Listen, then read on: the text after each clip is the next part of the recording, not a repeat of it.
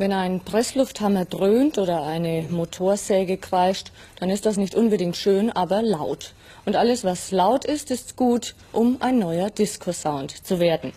Techno heißt das akustische Chaos, das zurzeit bei Teens und Twents mega in ist. Mit Musik hat das Ganze nicht viel zu tun, eher mit einer Art Rauschzustand. Die Techno-Fans benutzen ihren Sound wie eine Droge. Superschnelle Rhythmen beschleunigen die Herzschläge. Extreme Tonfrequenzen stimulieren bis zur Ekstase. Lieblingsschauplatz für Technopartys, Bunker aus dem Zweiten Weltkrieg. Eine gespenstische Szenerie. Track 17. Der Musikpodcast von Albert Koch und Christopher Hunold. Reviews, Features und die besten Tracks als Playlist. Moin und hallo, herzlich willkommen zu Track 17, der Musikpodcast, Folge 27. Eure helfende Hand im Release-Dschungel mit Musikjournalist Albert Koch. Hi Albert. Hallo Christopher. Und mir Christopher Hunold. Und wir stellen heute wieder 5 Platten und 17 neue Songs vor, die es gemeinsam mit der Folge auch auf unserer Spotify-Playlist Track 17 Playlist zum Podcast gibt. Folgt uns auch gerne auf Instagram und Twitter, @track17podcast heißen wir da. Und wir haben heute, ja, wie kann man sagen, so Bedroom Shoegaze von Suzanne Kraft, so einen magischen Pop von Spellling, diesiger Elektropop von Miljon, 90s Dub-Techno von Porter Ricks und Ambient IDM von Vivian Koch, um das mal so ganz dramatisch runterzudampfen. Aber wir wollen da natürlich ein bisschen ausführlicher drüber sprechen gleich. Aber zunächst möchte ich einmal von dir wissen, Albert, was hast du zuletzt gehört? Ich habe zuletzt gehört das Album And Don't the Kids Just Love It, ein schöner Titel, von Television Personalities von 1981. Das war das erste Album der Band, die ja ziemlich legendär ist, und ich habe das lange nicht gehört und ich habe die auch lange nicht auf dem Zettel gehabt, habe das aber angehört, weil ich irgendwo was drüber gelesen habe, und das ist echt ein Klassiker des Post-Punk-Pop. Ich war danach wie weggeblasen. Ich habe das dann 6 oder 7 Mal angehört, von der Zeitlosigkeit dieser wahnsinnigen Popmusik. Bitte alle anhören. Television Personalities. Ich gehe auch ein bisschen in die Zeit zurück, also sowohl tatsächlich als auch gefühlt. Ich weiß nicht, gibt das Sinn? Egal. Kennst du Matt Berry? Nein. Matt Berry ist eigentlich Schauspieler und Comedian, und das ist erstmal fürchterlich, wenn man damit anfängt, wenn man eigentlich über Musik spricht, aber dem ist gar nicht so, vertrau mir da. Ich mag den Mann seit mehr als 10 Jahren, vor allem für seine Arbeit in der britischen Comedy-Landschaft, gerade weil er in so Serien wie IT-Crowd mitgespielt hat, die ich von Herzen liebe. Und er hat auch in, ich glaube, Toast of London heißt eine Serie, und er spielt aktuell in der wirklich sensationellen Verserienlichung von What We Do in the Shadows mit, des Vampirfilms von Taika Waititi. Und ist einfach ein saulustiger Kerl, und er macht auch Musik, nicht unbedingt immer so meins. Er driftet halt dann sehr in diesen so 60s Psychedelic ab, das ist nicht unbedingt immer so meins. Aber er hat einen Song, den ich wirklich, wirklich, wirklich liebe, und den höre ich momentan wieder rauf und runter. Der heißt Take My Hand, und der ist schon vor über 10 Jahren rausgekommen und klingt natürlich auch wie etwas, was so vor 40, 50 Jahren das Licht der Welt erblickt hat. Und dazu gibt es auch so ein schönes Video mit so einem alternden Wissenschaftler, der mit Herzproblemen ausgestattet sich einen Robotersohn baut und ihm das Rasieren beibringt. Und das sollte man sich angucken. Aber nein, den Song mag ich wirklich sehr gerne. Das ist so das, was man gemeinhin als Inselsong irgendwie bezeichnet. Also irgendwas, was ich immer irgendwo mit hinnehmen möchte, was eine total traurige, aber zugleich euphorische Stimmung hat. Und also es sind einfach so Textzeilen drin, da geht mir das Herz auf, und ich finde das einfach super und in dem Fall völlig berechtigt, dass es auch schauspielernde MusikerInnen gibt. Vielleicht ist das auch mal ein Feature wert, dass wir das mal in beide Richtungen mal beleuchten und gucken, was da so geht. Nee, aber in dem Fall wirklich Matt Berry, Take My Hand, wirklich dieser eine Song, den liebe ich total, und der sei an dieser Stelle auch nochmal empfohlen.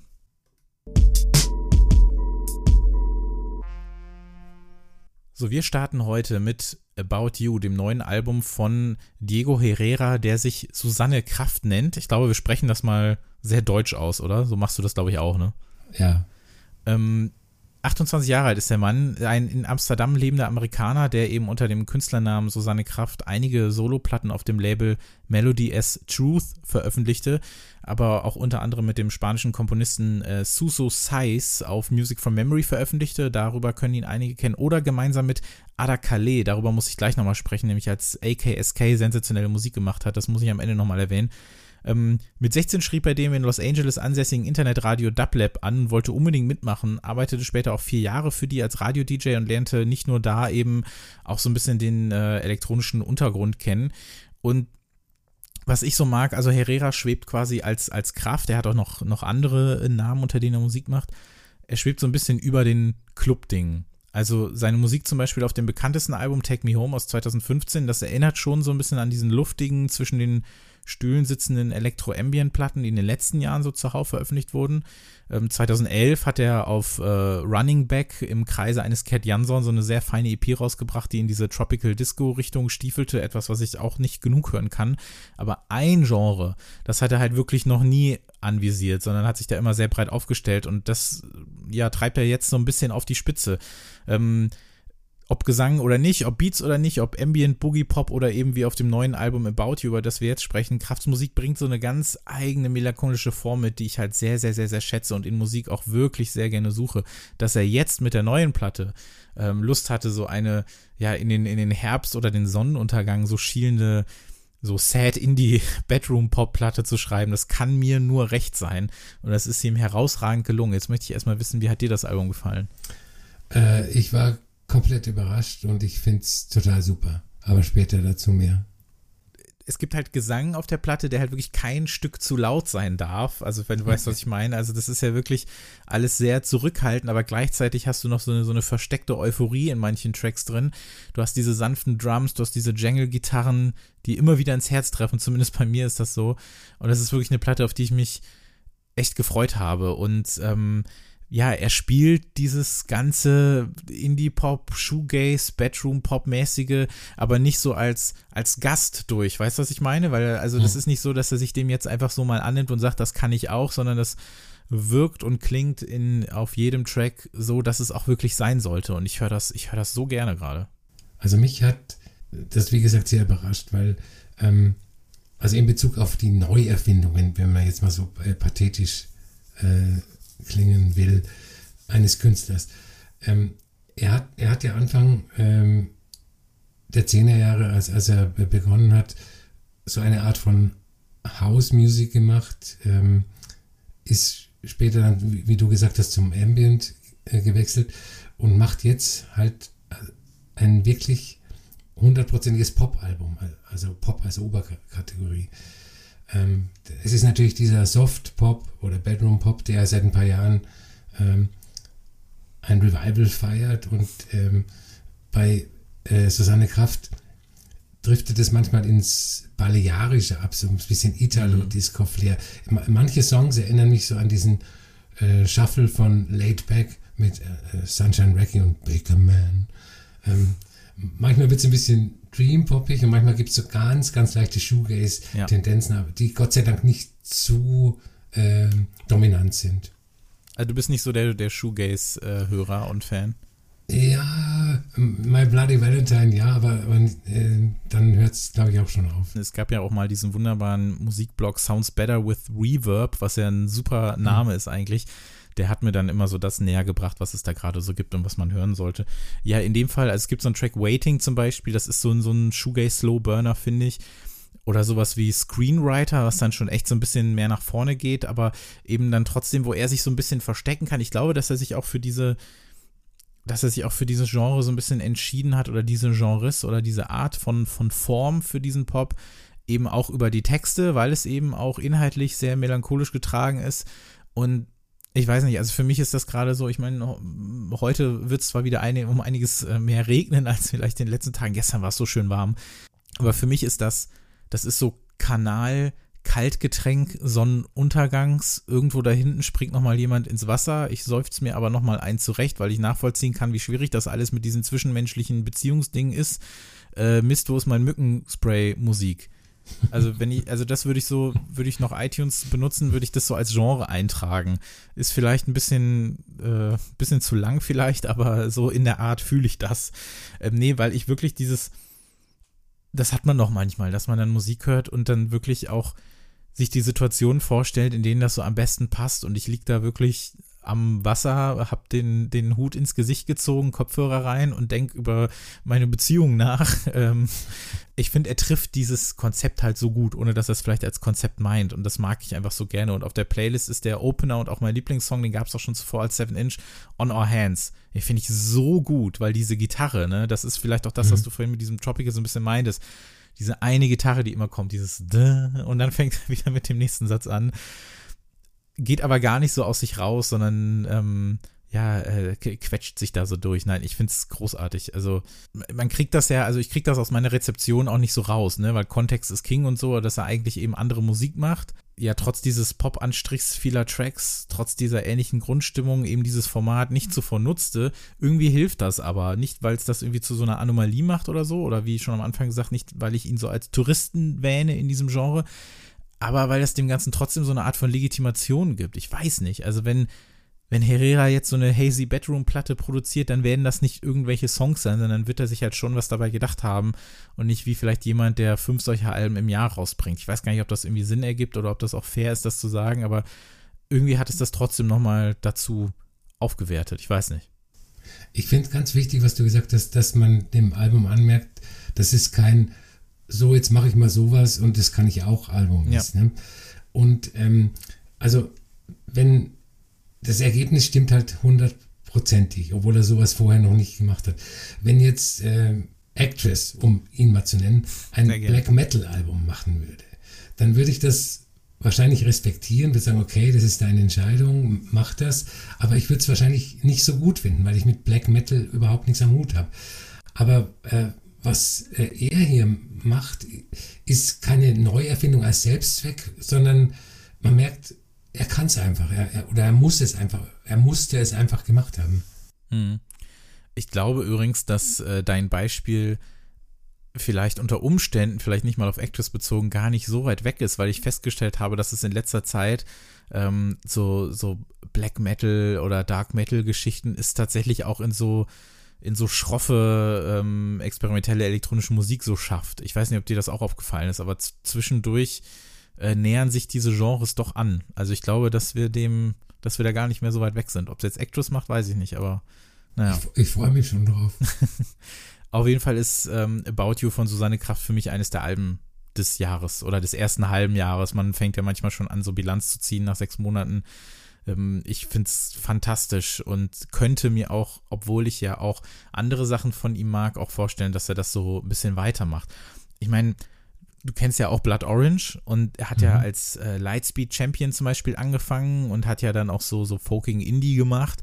Dann hat er ja etwas härtere Musik gemacht und dann kam er ja auf diesen discoiden Soul-Pop, den er da jetzt seit mittlerweile über 10 Jahren auch macht und wechselt ja gar nicht mehr sein Genre. Ich habe ja damals auch gedacht nach dem ersten Album, was macht er als nächstes? Aber nee, er hat sich dem ja dann quasi so verschrieben und könnte ja auch sein, dass Suzanne Kraft das weitermacht, glaube ich aber fast gar nicht.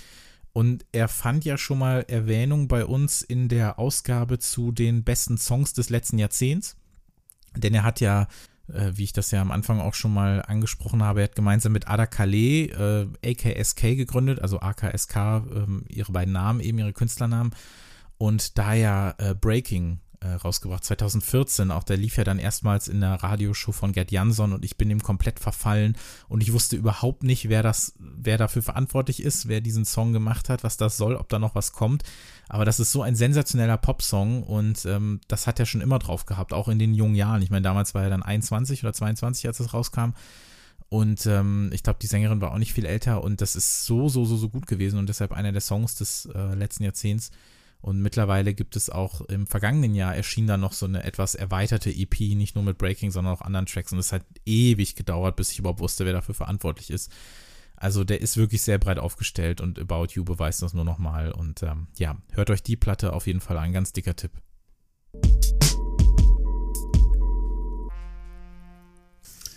Ich möchte gerne über Spellling reden. Das ist das musikalische Projekt von Tia Cabral aus der Gegend von San Francisco.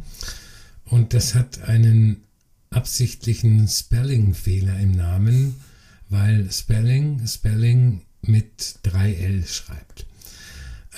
Ich bin auf die Künstlerin durch ihr zweites Album Mazy Fly 2019 aufmerksam geworden und das ist dann gleich in meine Jahrestop 10 gekommen.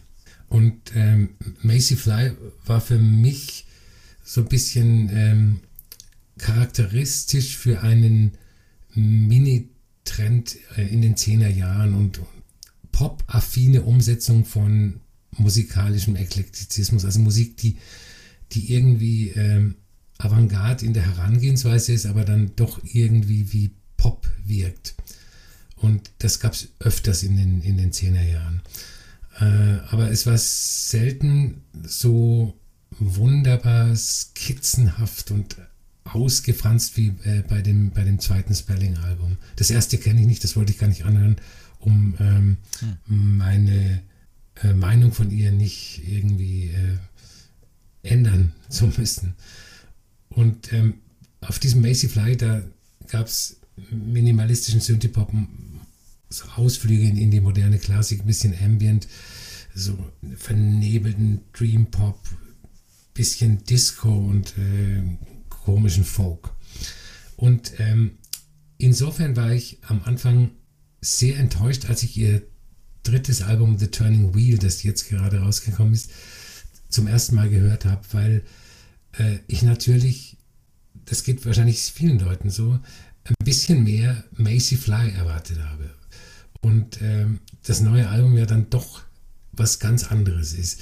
Das fängt damit an, dass 31 Musiker involviert sind. Beim Vorgängeralbum wurde Spelling bei ein paar wenigen Tracks von 2, 3 Gastmusikern unterstützt. Und dieses quasi Orchester auf dem neuen Album gibt der Musik eine komplett neue Ausrichtung. Das Album ist in 2 Teile bzw. 2 LPs aufgeteilt, die Above und Below heißen. Die Musik auf dem Above-Teil ist sehr, sehr orchestral, wird von Streichern dominiert. Man hört Fagott, Banjo, sehr viel strange Instrumente. Und die Musik hat beinahe einen musicalhaften Charakter. Ich habe für die Playlist den Track The Future ausgewählt, der das sehr, sehr schön darstellt. Der Gesang bei dem Track klingt so wie eine Mischung aus Björk, die ich nicht mag, und Kate Bush, die ich sehr mag. Vielleicht kann man das so als die gegensätzlichen Punkte definieren. Der Below-Teil beginnt mit Track Nummer 7, Boys at School heißt der. Und ab da kippt die Stimmung so ein bisschen. Die Opulenz des ersten Teils geht ein bisschen zurück. Die scheinbar positive Walt Disney-artige Stimmung wird ein bisschen düsterer. Wobei das Theatralische im Vortrag über beiden Teilen schwebt, dieses Musicalhafte. Ich muss das nochmal betonen. Ich spreche in letzter Zeit hier in diesem Podcast immer musicalhafte Musik an und ich verabscheue Musicals, das muss ich noch dazu sagen. Ich finde das Album nicht so sensationell wie das Vorgängeralbum, aber Achtung, Musikjournalistenphrase, es gibt immer was Neues zu entdecken, also es qualifiziert sich für Daueranhörungen und am Ende nach, ich weiß nicht, ich habe es glaube ich 15 Mal gehört, vermittelt es einen Eindruck, der mit dem ersten Eindruck fast gar nichts mehr zu tun hat. Also es ist ein Grower in verschiedene Richtungen. Und das Album hat mich auch daran erinnert, dass meine Erwartungen an Alben und KünstlerInnen nicht unbedingt erfüllt werden müssen. Also das neue Album muss so klingen wie das davor, dann bin ich zufrieden. Und wenn das nächste dann auch noch so klingt, dann verliere ich das Interesse an der Künstlerin. Also ich bin sehr gespannt, wie ihr nächstes Album klingen wird und was du davon hältst. Ja, also gerade die das Vorletzte und das Drittletzte, was du erwähnt hast, also zum einen, dass man sich nicht den Erwartungen hingeben muss, auch nicht seinen eigenen an die Musik von den LieblingsmusikerInnen. Deswegen finde ich das schon mal aller Ehren wert, dass sie hier quasi, also ein bedeutend akustischeres Album, wenn man das so möchte, oder bedeutend akustischere Musik serviert. Du hast die 31 GastmusikerInnen erwähnt. Ich habe mir das nämlich auch nochmal rausgeschrieben, was alles mit drin ist, ne? Banjo ist drin, super viele Bass sowie Brass, dann Congas, ein Chor ist dabei, Harfen sind dabei, quasi so eine String-Section hat sie sich dazu geholt. Es gibt noch weitere Pianospieler und Percussionistinnen und alles Mögliche, und das ist ja voll davon, ohne dass jetzt alle auf jedem Track zu hören sind. Das finde ich schon echt ganz gut, und deswegen hat das so ein bisschen den Eindruck entstehen lassen, dass ich so eine Art, also auch mit den Videos vielleicht vorab, dass dieses Album wie so ein Märchenbuch in 12 Kapiteln ist und jede Geschichte so ein bisschen mehr was anderes versucht. Ich bin, um das vielleicht vorwegzunehmen, vielleicht muss ich dann auch auf meine 15 Durchgänge kommen, weil bei mir waren es derer 3 bislang, und mein erster Eindruck blieb noch bestehen, beziehungsweise der erste Eindruck, den der allererste Song mir gegeben hat, Little Dear heißt, glaube ich, der Opener, den Song mag ich sogar noch fast am meisten. Danach hat es mich so ein bisschen verloren. Die Vorab-Songs kannte ich ja. Wir hatten ja auch schon im vergangenen Monat einen auf der Playlist. Das war ja, glaube ich, Boys at School. Mhm. Und insgesamt hat es mich dann nicht so ganz abgeholt. Aber woran ich auch denken musste, Björk kam ja auch einmal in den Sinn, aber jetzt musste mir gleich vielleicht widersprechen, weiß ich nicht. Ich habe zum einen, also teilweise am Anfang des Albums noch, als ich so einen leichten Mid-Late 90s so Brit-Trip-Hop-Vibe hatte, so in den ersten Songs habe ich so an Sneaker Pimps gedacht, an das allererste Album, als noch die Gastsängerin in der Band war, falls du das noch im Ohr hast. Und ich musste dann auf dem zweiten Song Always auch schon, aufgrund ihrer Stimme, also Spellings Stimme, musste ich an Britney Spears denken. Kannst du das nachvollziehen? Ja. Also wenn sie das Wort, das habe ich auch extra, damit man das nachvollziehen kann, das heißt, ihr könnt den Song jetzt mal pausieren, hört euch Always an und achtet mal darauf, wie sie das Wort Heart, also Herz im Englischen, Heart singt. Also, und sagt mir dann nicht, das wäre nicht Britney Spears. Also es klingt für mich so, also es ist ja bei mir auch, das ist ja null negativ gemeint. Ich habe ja Maxis gesammelt von ihr noch und nöcher damals. Aber musste ich dran denken, das war so meine Assoziation. Das ist vielleicht dann so ein Generationending, dass du an Kate Bush denkst und ich an Britney Spears, die Kate Bush meiner Generation vielleicht, wenn man das so sagen kann. Mich hat es aber insgesamt nur so in Teilen wirklich abgeholt, weil ich mich dann in diesem Märchenwald nicht unbedingt verlaufen wollte, wenn man das so sagen kann. Finde es aber cool, dass sie diesen Synth-Bedroom-Pop-Anstrich der ersten Platten so aufgebrochen hat mit was ganz Neuem. Ich kenne auch nur das zweite Album, das habe ich mir angehört, weil das wurde vielleicht auch einfach mehr beworben. Ich weiß gar nicht, wie ich das mitbekommen habe. Bei Spellling bin ich dann tatsächlich auch mit der zweiten Platte, glaube ich, eingestiegen, wenn überhaupt. Vielleicht habe ich manchmal auch dem Braten so inhaltlich nicht getraut, weil es dann manchmal auch so einen leicht esoterisch-religiösen Anstrich hat, wobei ich mir auch gerne sagen lasse, wenn das Ganze anders gemeint ist. In Awaken singt sie auch irgendwie Space Command, Engage the Great Return, so nach dem Motto, weil sie auch Amerika explizit anspricht. Das wirkte auf mich so ein bisschen, als würde es inhaltlich darum gehen, dass jetzt, wo wir in Gänsefüßchen einen neuen Präsidenten haben, wir zurück auf die Erde zurückkehren können oder so. Andere Songs wirken da weitaus kryptischer, was ja auch völlig okay ist, weil es zur Musik passt. Ich glaube, ohne dein Zutun hätte ich mir die Platte jetzt nicht nochmal oder gar nicht erst angehört, sondern wäre bei den Singles geblieben, weil ich halt nur so zum Teil so einen Zugang finde, und den Opener mag ich, glaube ich, wirklich noch am liebsten mit dieser Combo aus Bläsern und Piano, vielleicht auch auf manchen anderen Songs, wie jetzt bei Boys at School oder so, da geht das noch eher was, aber wenn es dann so ein bisschen so opernhaft wird vielleicht, dann bin ich so ein bisschen raus, glaube ich. Das kann ich dir nicht verdenken. Sagt uns doch einfach mal, wie euch das gefällt, schreibt uns gerne, wie fandet ihr The Turning Wheel von Spellling?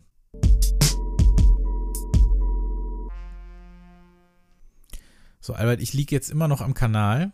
Also, wenn du mich suchst, das ist heute so meine Kanalfolge. Meine ich kann nicht sehen aus dem Fenster. Ja, meine Sommerabendsfolge. Ich habe so einen Grashalm im Mund und so ein Leinenhemd an und mein Strohhut liegt mir im Gesicht.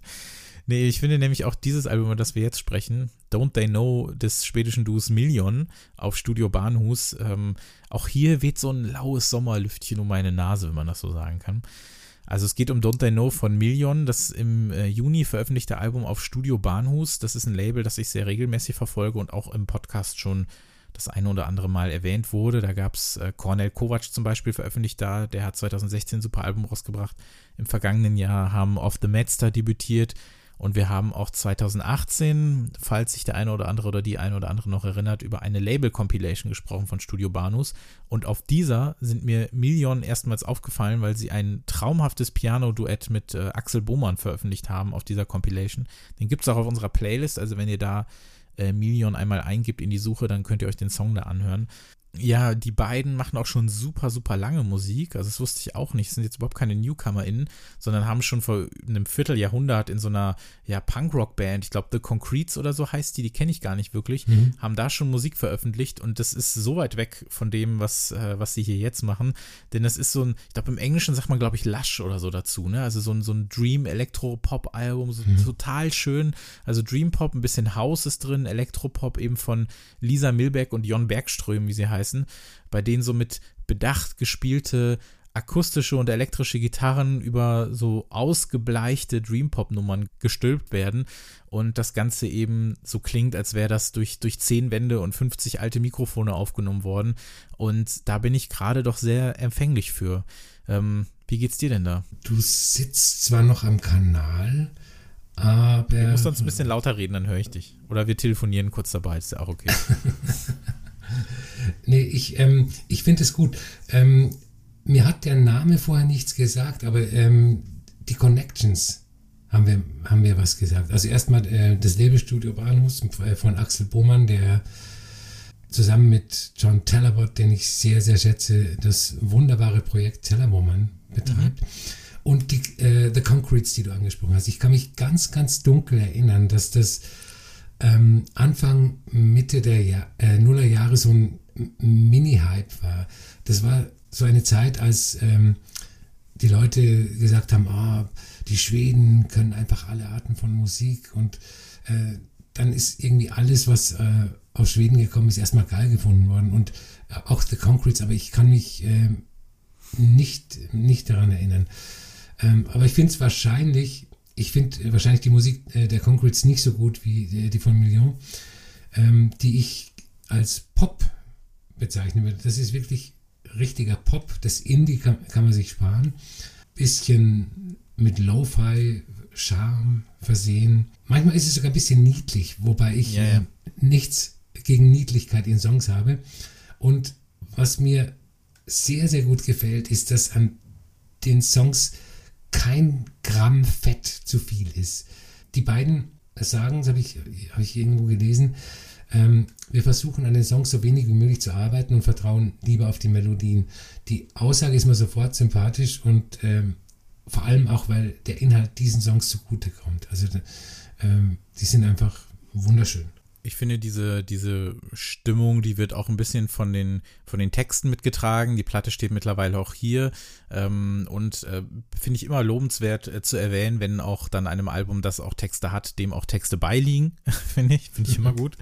Die sind gar nicht so irre komplex oder auch lang auf der Platte, aber ich finde, das greift super ineinander über. Also es wird da auch von Sommerabenden erzählt, es wird von Beziehungen erzählt, vom Bruder, dessen Herz gebrochen wurde und dann endet aber alles mit so einem Should Have Seen It Coming, so als gäbe es da auch so eine tragische Ebene am Ende, die zunächst so verborgen bleibt.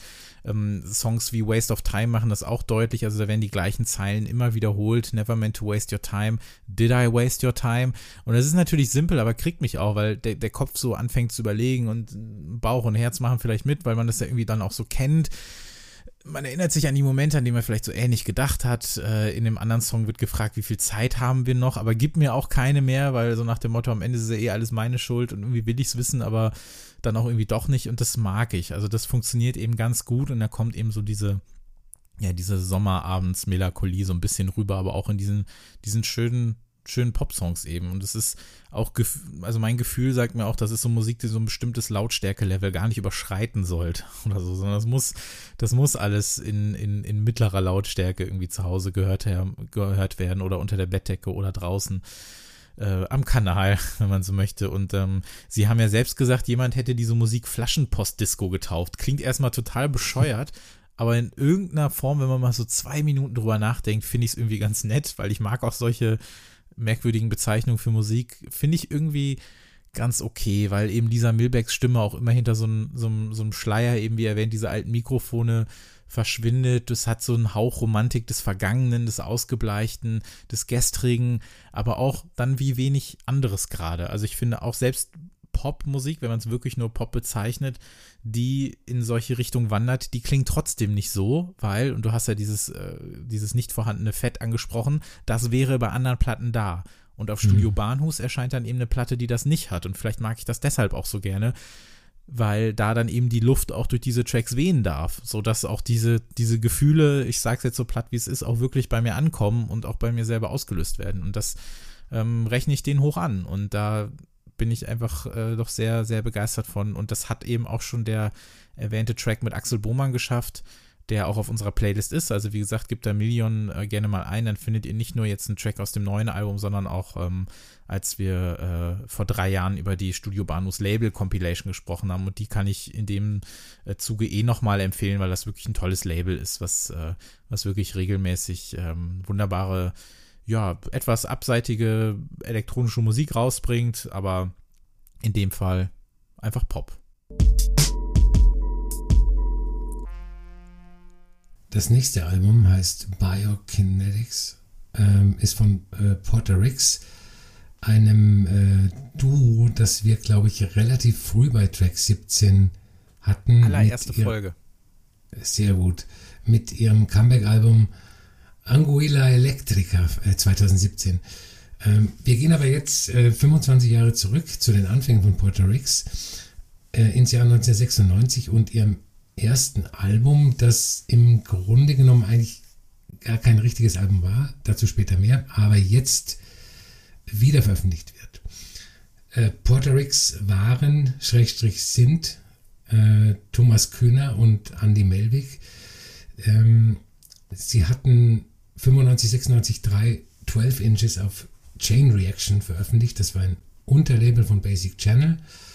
Und Basic Channel war das Label und das gleichnamige musikalische Projekt von Moritz von Oswald und Marc Ernestus.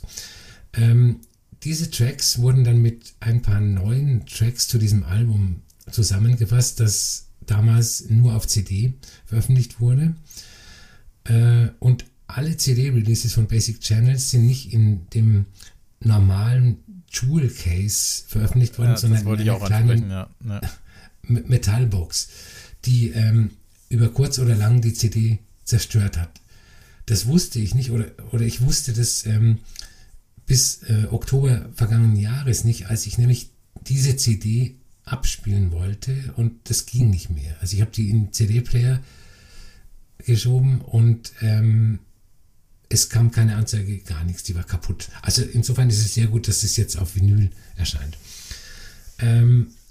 Und Basic Channel, also das Musikprojekt von Oswald und Ernestus und Porter Ricks waren für mich, also in meiner persönlichen musikalischen Entwicklung, frühe Berührungspunkte mit dem Techno. Ich habe mir quasi über den experimentellen Techno den normalen Techno erarbeitet.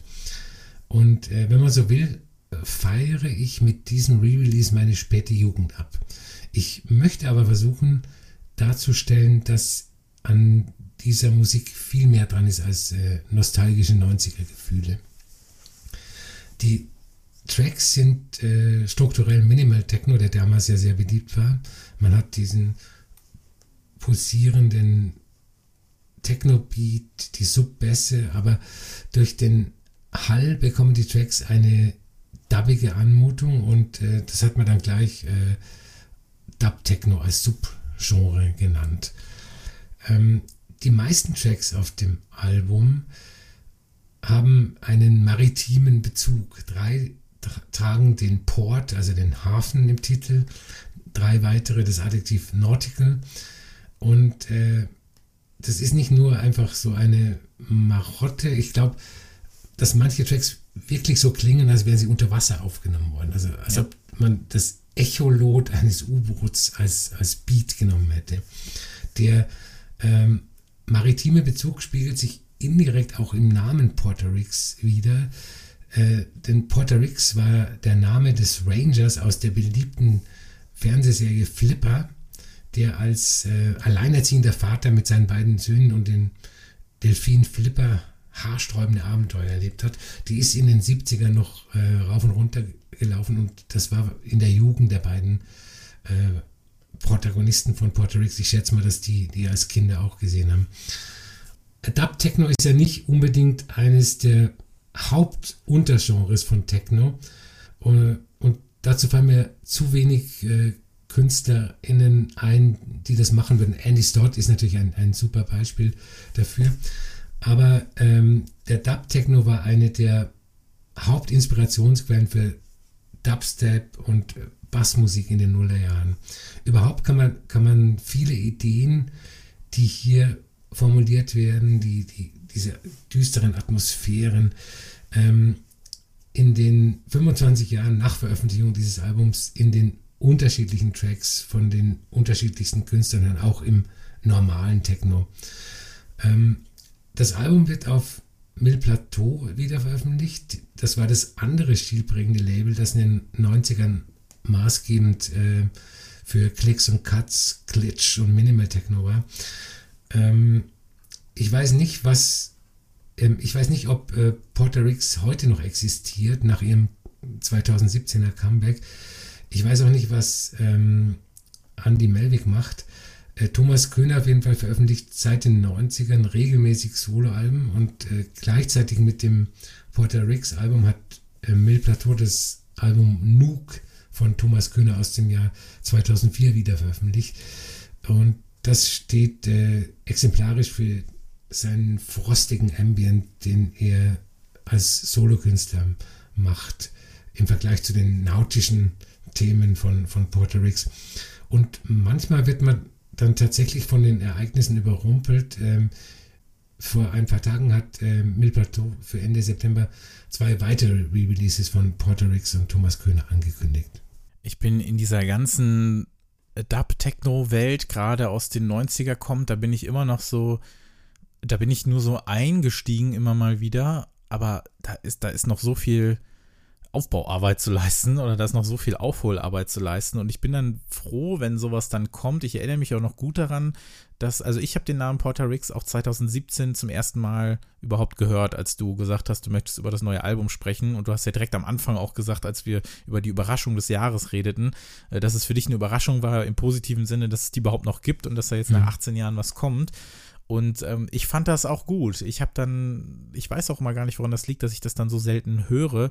Und jetzt ich habe ja auch auf ein paar anderen Seiten was dazu gelesen und dass das rauskommt und wie wichtig das alles ist, das dann auch nochmal gehört. Und das ist schon krass. Also, das war, 1996 kam das raus, ne? Und ja. Ich finde das wirklich so zeitlos auf eine Art. Vielleicht auch, weil man dann sagt, wenn jetzt heute in Gänsefüßchen Dub Techno rauskommt, dass eventuell damals schon fast alles gesagt wurde und dass dem gar nicht so viel hinzuzufügen ist und dass es deshalb okay ist, dass man dabei bleibt.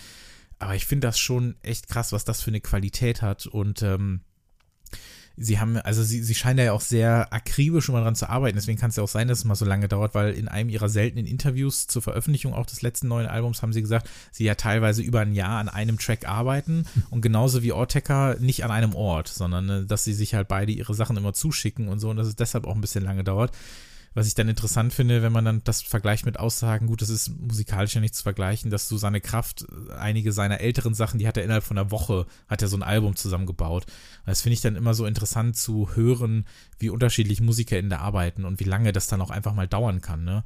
Das ist ja, ich meine, im Film ist das ja auch so. Manche RegisseurInnen, die können jedes Jahr einen Film rausbringen und manche brauchen 5, 6, 7, 8 Jahre. Das hat ja erstmal nichts mit der Qualität zu tun, aber einfach mit der Arbeitsweise.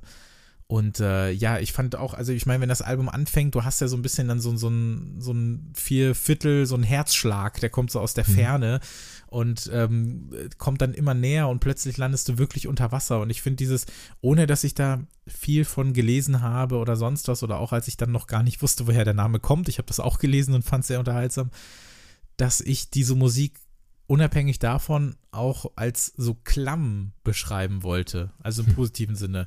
Gerade bei, ich meine, so Nautical Nuba, ich meine, diese Titel, du hast es ja auch angesprochen, die sprechen ja schon diese Seefahrersprache, will ich es fast nennen, so dieses Maritime. Da hast du so einen dumpf pulsierenden Beat, als wären irgendwie so 10.000 nasse Waschlappen dafür verantwortlich unter Wasser. Und du erahnst von ganz weit oben so eine Art Meeresrauschen, was von der Oberfläche irgendwie noch zu vernehmen ist, aber tauchst halt immer weiter ab. Und du kannst diese Musik in dem Sinne, du kannst bei dieser Musik nicht im Wohnzimmer sein oder nicht im Bett sein oder sonst wo oder auch schon gar nicht am Kanal in dem Fall, sondern eher im Kanal. Nee, du wirst auf See versetzt, du wirst unter Wasser versetzt, du wirst auf dem Boot verfrachtet und du wirst so richtig reingezogen, ohne aber, dass du plötzlich keine Luft mehr bekommst, sondern das, aber es ist alles so dicht und es ist alles so schwer auf eine Art, aber das, du, weiß nicht, du wirst trotzdem nicht erdrückt davon. Und ich war da schon echt beeindruckt von. Also ich werde jetzt auch mir die anderen Sachen noch mehr zu Gemüte führen müssen, weil vielleicht dann Richtung Herbst, vielleicht ist jetzt der Sommer nicht die beste Zeit dafür, aber vielleicht, wenn es dann doch wieder ein bisschen mehr regnet, sind Porter Ricks ganz gute Begleiter. Was ich interessant finde, ist, wenn du manche normalen, in Anführungsstrichen, Techno-Tracks aus der Zeit hörst, dann hörst du denen ihr Alter an. Das hast du ja auch erwähnt. Und das ist einfach zeitlos. Also deswegen, ich habe ja vorhin gesagt, ich feiere meine späte Jugend damit ab, aber das geht gar nicht, weil das eigentlich nicht 1996 ist, sondern auch 2004, 2009, 2021. Nee, wer hören möchte, wie wir uns darüber unterhalten, wie andere Leute eigentlich ihre Jugend abfeiern und wie wir das finden oder wie in Ordnung das ist natürlich sowieso alles. Aber wir sprechen so ein bisschen darüber, wie sich das Musikhören im Laufe des Lebens verändert. Das könnt ihr quasi in einem Feature-Zweiteiler hören, die Features 14 und 15. Da reden wir so ein bisschen darüber, auch wie man an neue Musik kommt. Falls ihr das noch nicht kennt, hört euch das gerne an. Gibt es auch überall, wo es unseren Podcast gibt quasi. Wer das noch nicht weiß, Features, das sind so unsere zweite Kategorie im Podcast, bei der wir dann allgemein musikalische Themen behandeln und da haben wir auch ein bisschen darüber gesprochen. War denn Dub Techno vielleicht auch so ein bisschen, das ist jetzt von mir einfach mal so gefragt und behauptet, so eine Schlussfolgerung aus dieser ganzen Artificial Intelligence Geschichte, also dass man jetzt Techno auch ins Wohnzimmer holt, dass man jetzt auch Musik hat, die da besser funktioniert, oder war die trotzdem eher schon noch für den Club geschrieben? Also ich hatte so ein bisschen den Eindruck, dass sich dieses Dubbige vielleicht auch so ein bisschen manchmal darauf bezieht, dass man jetzt auch mehr Musik macht, die für zu Hause geeignet ist. Ja, es war ja damals sowieso die große Zeit der Techno-Alben. Also überhaupt, dass das Basic Channel dann Alben veröffentlicht hat, nachdem sie irgendwie, keine Ahnung, 40 12 Inches von den verschiedensten Acts veröffentlicht haben. Ich glaube schon, dass das so eine Art Verwohnzimmerisierung von Techno war, obwohl das natürlich im Club auch sehr gut funktioniert hat. Ja, das mit den Alben, da muss ich auch immer dran denken, als ich mich mal auch schon vor einigen Jahren dann so in die Geschichte von Warp eingelesen habe, dass einige Künstler gar keinen Bock darauf hatten, ein Album zu veröffentlichen, weil sie gesagt haben, ja, aber elektronische Musik, House-Techno, das funktioniert nur über 12er, was soll ich denn jetzt hier ein Album rausbringen? Da musste man erst dran gewöhnt werden. Ich glaube, das kam dann, ja, das hängt, glaube ich, ganz gut zusammen. Da mussten viele erst so überzeugt werden davon, dass das auch mit Alben funktioniert. Und vor allem, es ist ja dann auch einhergegangen mit der immer experimentierfreudigeren Variante von Techno. Also damals gab es wahrscheinlich kaum Alben, die reinen Tanztechno beinhaltet haben. Ich meine, dazu passt ja auch, dass Biokinetics ist ja natürlich ein Album, aber es ist ja auch ein Album ein bisschen in dem klassischen Sinne der 50er Jahre, in dem es ja Singles vereint. Ne? Das ist ja dann auch nochmal eine andere Geschichte. Wobei es ja so wie es jetzt gesequenced ist, ja wunderbar funktioniert.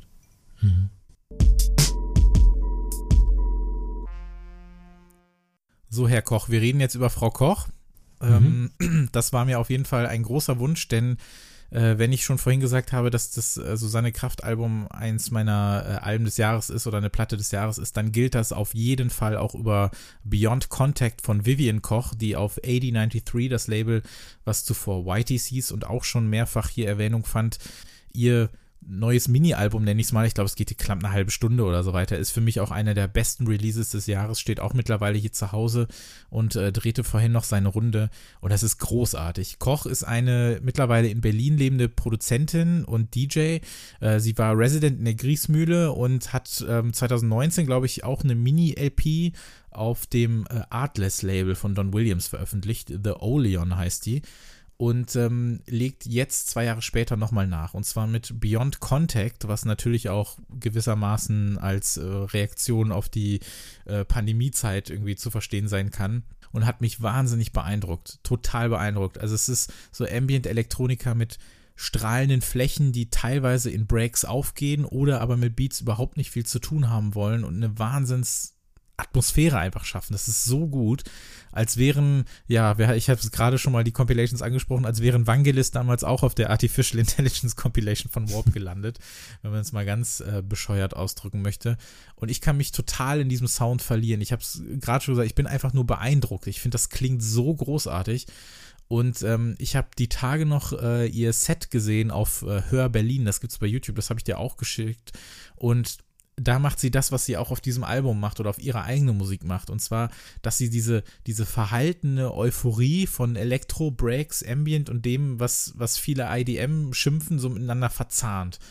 Und das finde ich absolut fantastisch und ist eine mega, mega Empfehlung. Und du hast mir im Vorfeld auch schon gesagt, unabhängig von ihrem Nachnamen siehst du das ähnlich. Ja, obwohl ich ihren Nachnamen natürlich super finde. Ich finde, das ist... Also ich mag ja Ambient sehr, obwohl das viele Leute für langweilig halten und weil nichts passiert und ist alles gelogen. Ja, hier passiert ja eine Menge, würde ich behaupten. Wahnsinnig viel, ja. Also das ist für mich das fantasievollste und fantasieanregendste und, ich weiß nicht, ob man so sagt, farbenfroheste Ambient-Album der letzten Jahre, weil das... Genre lässt ja oft Schwarz-Weiß-Bilder im Kopf entstehen. Also Porter Ricks ist für mich Schwarz-Weiß-Musik.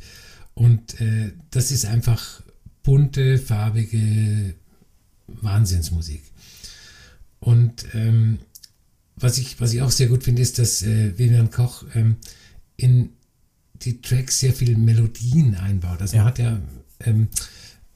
das hat man ja nicht so oft. Also das sind fast poppige Melodien innerhalb dieser Musik. Das finde ich fantastisch. Gerade in dem Track, den ich mir für die Playlist ausgesucht habe, was auch einer meiner Tracks des Jahres bislang ist, Little Birdie Starts to Fly Again, wo ich dann tatsächlich auch vom Titel her schon wieder an die Pandemie denken musste, so nach dem Motto, ja, jetzt dürfen wir wieder raus, jetzt können wir wieder fliegen. Der Track ist doch der Hammer. Und da, finde ich, ist eben auch das drin, was du gerade gesagt hast mit den Melodien.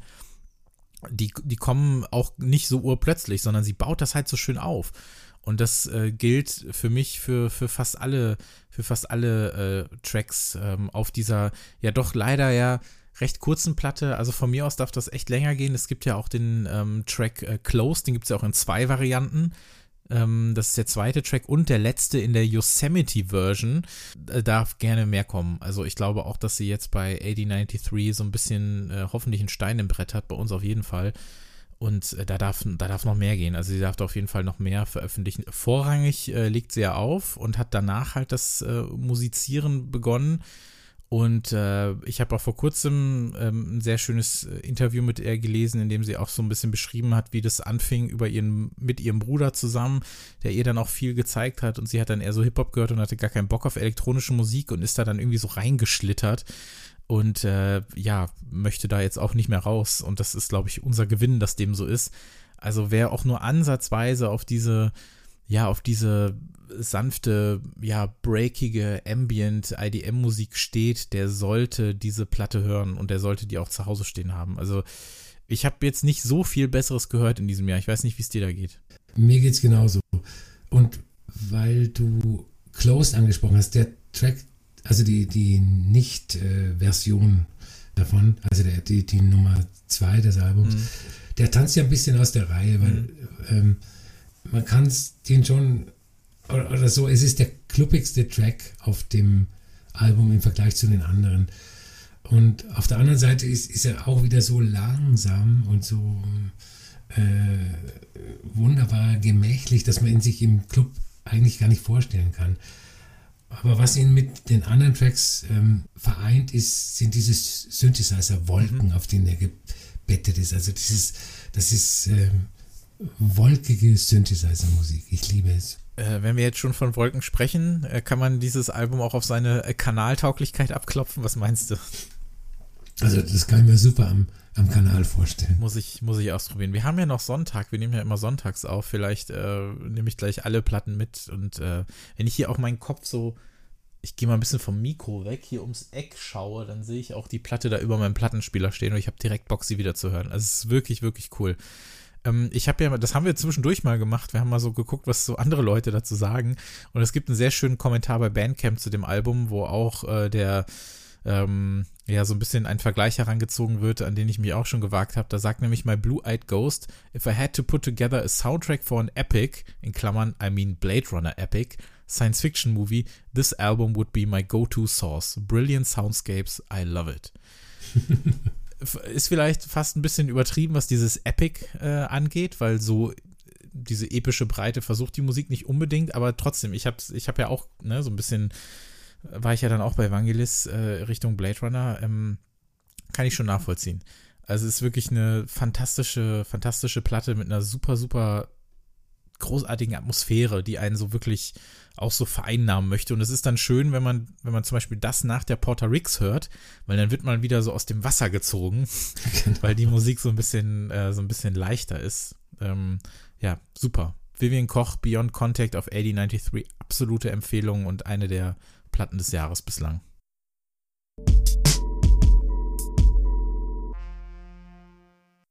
Track 17 der Musikpodcast besteht ja nicht nur aus den 5 Platten, über die wir hier sprechen, sondern ja insgesamt aus 17 Musikempfehlungen, so will es ja unser Name. Und diese 17 Musikempfehlungen, die schaffen es auf unsere Spotify-Playlist. Die heißt Track 17 Playlist zum Podcast. Da findet ihr nicht nur all unsere Folgen, auch die Features, sondern eben auch die 17 Songs, die wir mitbringen und vorstellen. Das heißt, es geht immer so ein bisschen über diese 5 Platten hinaus, über die wir hier sprechen. Es gibt einen Track, einen Song zu jeder Platte natürlich und dann eben noch weiteres, was Albert und ich mitbringen. Und jetzt würde mich mal interessieren, was hast du für das aktuelle Update noch so alles mitgebracht? Spellling, Porter Ricks, Thomas Kühner hatte ich schon erwähnt.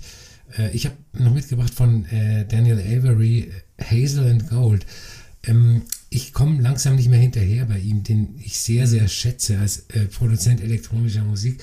Er hat in den vergangenen 3 Jahren 5 Alben veröffentlicht und jetzt gerade mit Together in Static sein Neuestes, und geht weiter Richtung halbbunter Ambient-Musik, und Hazel and Gold ist da stellvertretend dafür. Dann gab es auch wieder einen Rush über Nacht Release von dem geheimnisvollen britischen Soul-Kollektiv Sword. Das Album heißt Nein, ist natürlich nicht das 9., ich glaube, es ist das 5. Album, und da habe ich den Track Trap Life ausgewählt, der sich, glaube ich, so ein bisschen lustig macht über das Trap-Genre. Aber Achtung, Salt haben das Album auf Spotify gestellt, aber da bleibt es nur 99 Tage.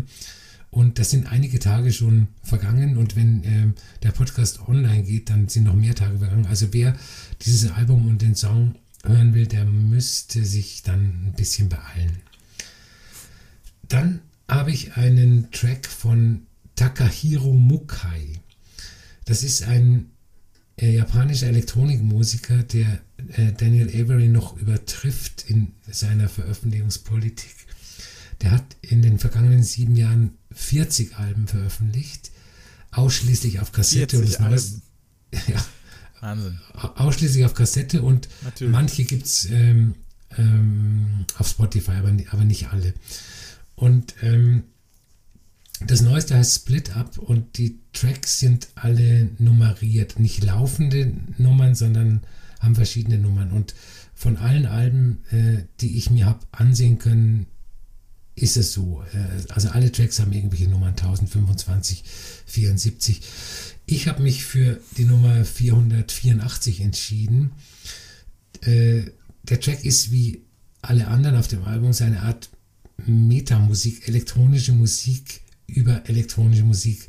Ein Track, der ist immer leicht daneben, ein bisschen glitchy und verzerrt, also muss man mögen, kann man mögen.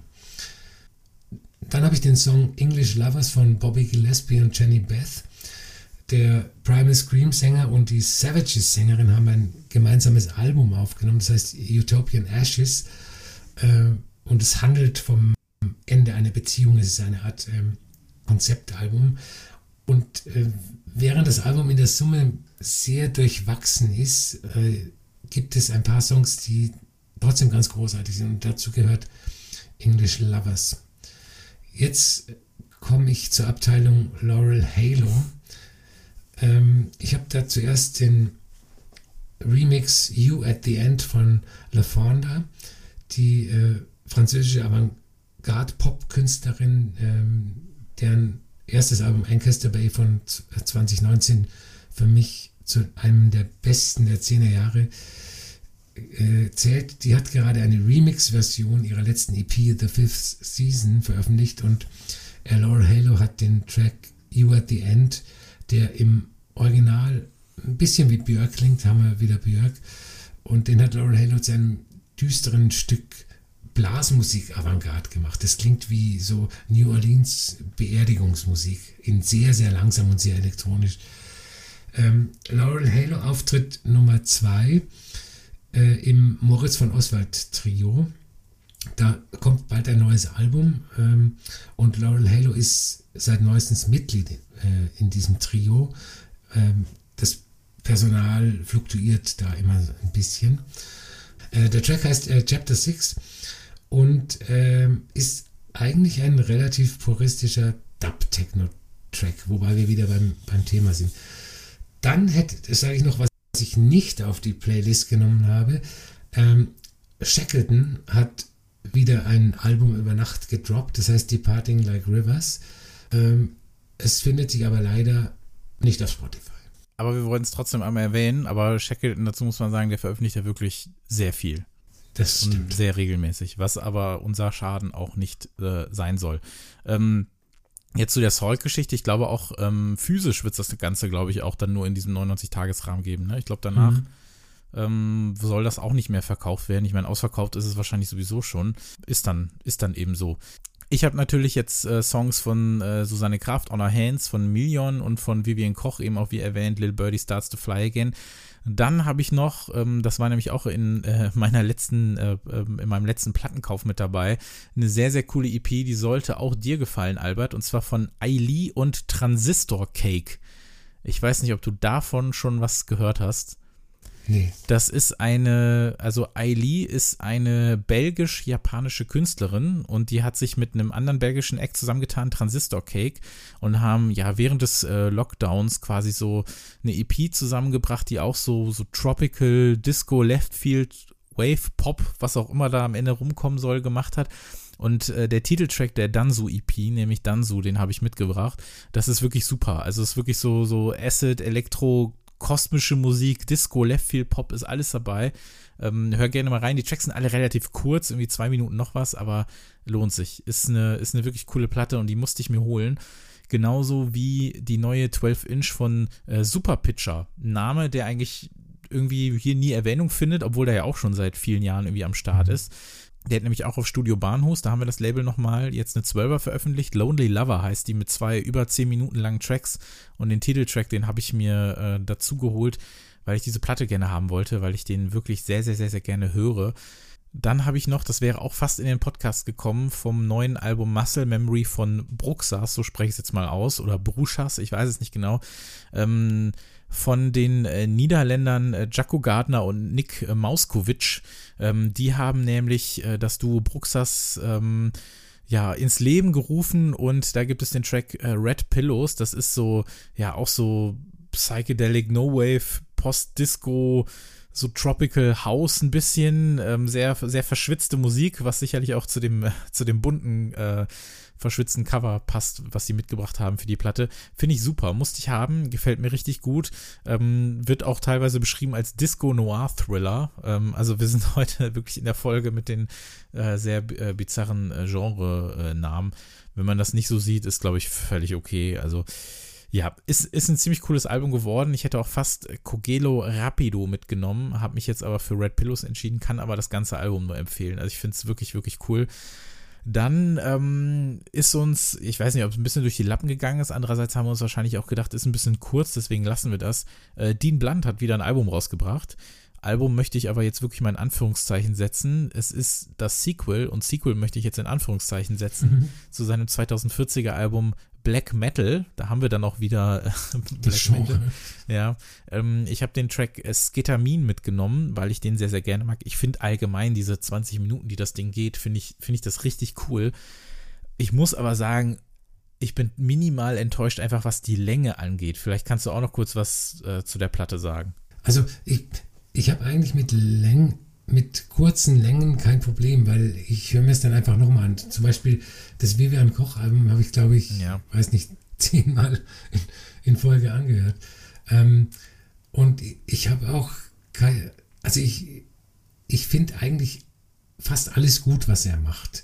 Und weil mir gefällt diese Skizzenhaftigkeit seiner Songs, was ja oft mal ein Kritikpunkt ist.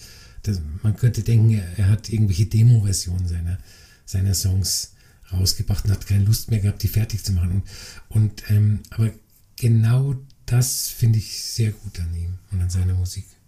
Das finde ich jetzt auch nicht unbedingt so problematisch, aber andererseits hat er auch schon oft bewiesen, dass er es auch anders kann. Also er kann Songs, und natürlich sind das hier auch Songs, und vielleicht hat er es aus der Genre-Nähe zu den anderen Tracks des ersten Black-Metal-Albums jetzt auch so genannt. Ich meine, zwischendurch kommen ja auch irgendwelche Compilations raus, in denen ja wirklich nur irgendwelche Skizzen und Outtakes drauf sind. Da wird es mir dann auch zu viel. Ich mag das auf jeden Fall. Black Metal 2 finde ich richtig gut, aber es hätte wirklich ein bisschen mehr sein dürfen. Aber damit wir das Ganze hier auch erwähnt haben, kommt er natürlich mit auf die Playlist mit dem Track Sketamin. Und dann habe ich noch eine japanische Band, die heißt Jumbo oder Jambo, wenn man so möchte. Und zwar heißt der Track A House. Es gab nämlich jetzt vor kurzem eine Compilation auf dem Label More Music. Und das ist das No-Twist-Label, ne? Mhm. Und die hatten ja auch im vergangenen Jahr auch, glaube ich, nochmal so eine Compilation zu experimentellem japanischen Indie-Pop der letzten Jahre. Und ich glaube, da kann man auf jeden Fall auch diese, ja, so folkig verspielte Band Jumbo mit einbauen. The Fruit of Errata heißt das Ganze, erschien Anfang Juni, und ein paar Songs sind mir da auch zu verspielt und sind mir ein bisschen zu klingelingeling, aber es gibt ein paar Sachen, die gefallen mir richtig gut, zum Beispiel auch A House, und deswegen habe ich den mal mitgenommen, auch weil wir dann doch noch einmal nach Japan können mit unserer Playlist. Und das sind die 17 Songs für diese Ausgabe, die findet ihr auf Track 17 Playlist zum Podcast auf Spotify. Ihr könnt uns sehr gerne folgen, Instagram und Twitter @Track17Podcast. Albert gibt es wie immer unter @TheAlbert auf Instagram und Twitter, mich als @ChristopherGift. Das steht aber auch alles nochmal in den Shownotes, da sind auch alle wichtigen Links zu den Playlists und vielleicht auch zu ein paar anderen Folgen, die in dem Sinne jetzt mal ganz interessant sein könnten. Und schreibt uns doch wirklich mal gerne, was von den heute vorgestellten Sachen hat euch am besten gefallen. Habt ihr vielleicht irgendein Feature-Thema, was ihr gerne mal hören würdet, oder irgendwelche Gästinnen, die ihr gerne mal hier hören möchtet, dann schreibt uns das auch sehr gerne. Wir sind auf jeden Fall dankbar. Wir haben in letzter Zeit auch echt ein paar Zuschriften bekommen und sind da auch super, super dankbar für und freuen uns, dass das Ganze so Anklang findet. Und in dem Sinne würden wir uns auch freuen, wenn ihr zum Beispiel bei Apple Podcasts ein paar Sterne und eine positive Bewertung da lassen könntet. Das würde uns auf jeden Fall auch helfen, um ein bisschen in den Ranglisten zu klettern. Deshalb bleibt mir jetzt nur noch zu sagen, vielen, vielen Dank, Albert. Sehr gerne. Und jetzt muss ich noch eine Sache sagen, die habe ich aber bestimmt dann auch, wenn ihr das schon hört, mit in den Post geschrieben. Wir machen jetzt noch eine kleine Sommerpause. Die ist wirklich gar nicht so lang. Die heißt im Prinzip, dass wir die nächste Folge, was ja wieder ein Feature wäre, skippen und dann Anfang August da sind. Das wird dann entweder am 6. oder am 13. August soweit sein. Wir gönnen uns eine kleine Verschnaufpause. Ich glaube, die haben wir uns beide verdient. Und in der können wir dann aber auch wunderbare neue Musik hören für die nächste Ausgabe, denn das kann man ja schon mal sagen, Anfang August sprechen wir dann über das neue Annika-Album, da freue ich mich sehr drauf. Da gab es jetzt die Tage auch eine neue, schon mal eine neue Single. Wir hören uns dann also Anfang Mitte August wieder.